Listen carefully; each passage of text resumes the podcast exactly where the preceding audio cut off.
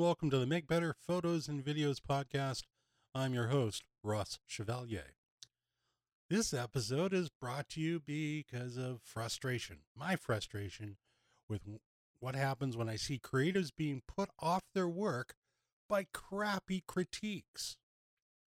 Welcome to episode 99. So, in this episode, we're going to talk about how to get a useful and empowering critique and how to avoid the BS ones.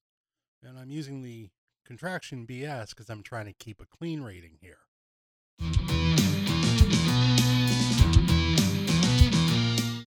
Thanks for joining me. A good critique is a conversation. So you can immediately take all thoughts of photo contests, judging events, Instagram likes, Facebook likes, and the rest of that social media detritus and photo club crapola and throw it into a trash can, drown it in lighter fu- fluid, and burn that crap to the ground because it's all crap. None of that stuff is going to help you be better. Mostly it's about narcissistic gratification and a lack of confidence that you believe in your own work. When you need somebody else to tell you what, that what you're doing is worthwhile, well, sorry, friends, you got a bigger problem. Let's presume that this is not you. When you want a good critique, you, as the artist, have to initiate that. You have to know what your intent was, whether it's a photograph or film, it doesn't matter. You have to be able to identify what your goals were, what you did to achieve them, and honestly, with yourself, whether you believe that you achieved the goal, goals, or intent, or whether you didn't. You need to be able to identify what went well and what you're not happy with. And sometimes it's easier to identify the things that you're not happy with versus the things that did in fact go well. But you have to have a balance here because you need to work with the person that's providing the critique to give them information. Because if you fail to gather this information up front and you fail to communicate these things, you're not going to get a critique. You're going to get criticism. I know people love the so called blind critiques. They're not critiques at all. And the reason they're not critiques at all is that the person who is doing the critiquing can only offer what we hope is constructive criticism because they don't have any idea what you're trying to achieve and they have to guess based on their own perspective and prejudices. So when you think about a blind critique where you're not part of a conversation, head off to your printer and make a label that says mostly useless and stick it all over the blind critique. Now, I also know folks that believe that they learn a lot from watching these things.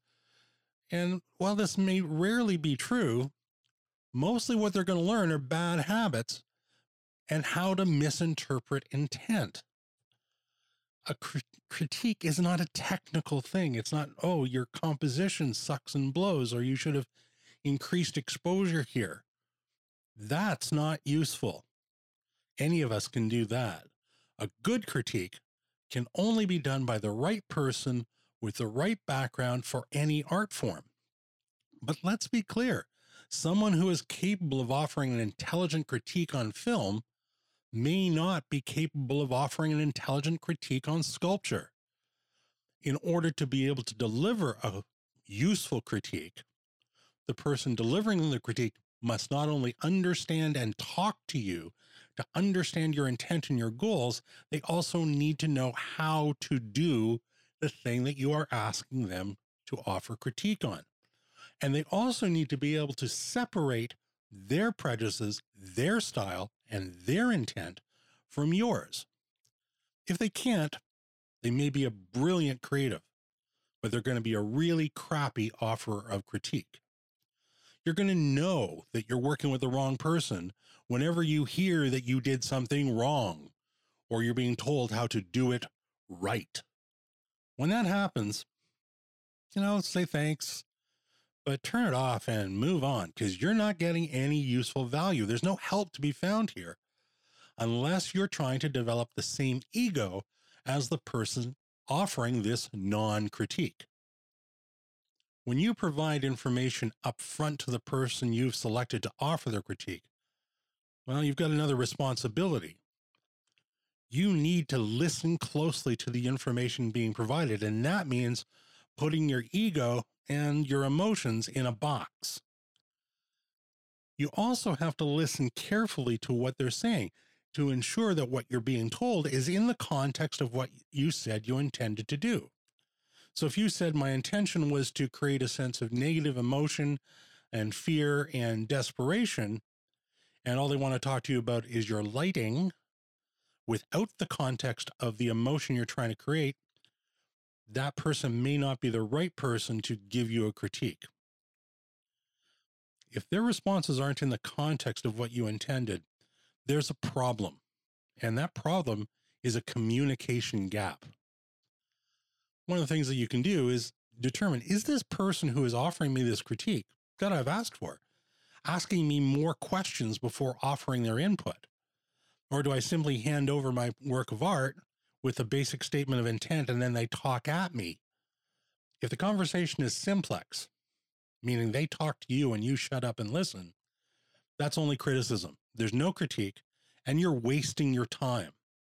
A good critique is always a conversation, and it's not a one way conversation. There's ongoing back and forth. And I can tell you, because I've had both great critiques and absolutely execrable critiques. That doesn't mean that the people offering them weren't very competent artists in their own right, but it didn't make them good and capable at offering a useful critique. So finding a good critique person or someone to deliver can be tough. You might be surprised to discover that people that you think are horrible and hostile individuals aren't, because when you provide them with the right information and a clear request for constructive help, that's what a critique is constructive help. They're going to deliver the best content without being all soft and spongy. I've received excellent critiques that would have sounded horribly harsh had the person not been provided the context and the conversation up front. I've given that information and be told, yeah, well, if that was your goal, you failed. And let's look at why I think you failed. A good critique does not mean everything is lovely dovey, ass kissy, happy, happy, joy, joy.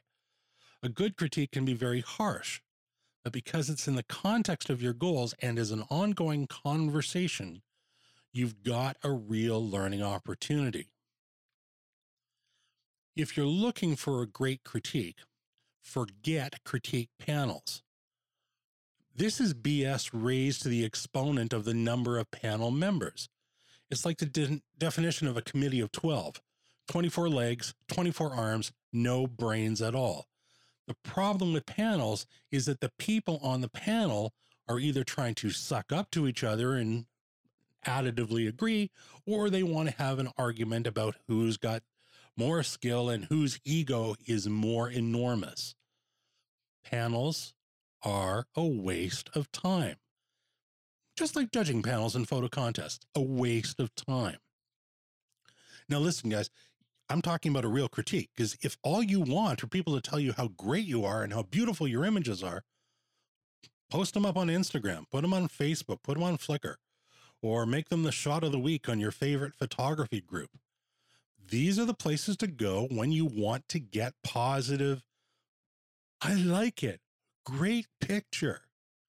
The opinions are accurate opinions, but contextually as development tools, they're less than useless.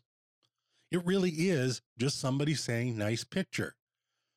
I don't doubt that the person is being absolutely honest. They're being positive. But those words are empty calories from a development perspective. So when you are looking for a real critique, you're looking for a real conversation with someone who has more expertise in a specific delivery area than you do and having found uh, such a person, knowing that they are going to listen to your intent, listen to your goals, and listen to your ask. And then they're going to ask you a bunch of questions before offering input. If they don't, you're not getting a critique. It's that simple. Do you have an idea for an article, a video, or a tutorial? Do you have a photo or video question unrelated to this particular topic? Send me an email directly at ross at thephotovideoguy.ca or make a post in the comments section on the website. If you're located in Canada, consider shopping with Henry's in your local store at or at www.henrys.com. I don't get anything from it, but they're nice folks and they can help you out. If you're in the United States and shop with B&H Photo Video, please do consider doing so through the link on the photovideoguy.ca because that actually does help my support my efforts and has no negative impact at all on your shopping experience. If you find this podcast or the articles or the videos that I do of value, please consider clicking the donation tab in the sidebar of the website and buy me a coffee. Now, you already know that I don't buy coffee with the money. The donation goes to help keep things running here. Always feel free to email your questions on any photo or video topic directly to me, and I will try to respond within a day. I'm Ross Chevalier. Thanks for reading, watching, and listening. And until next time, peace.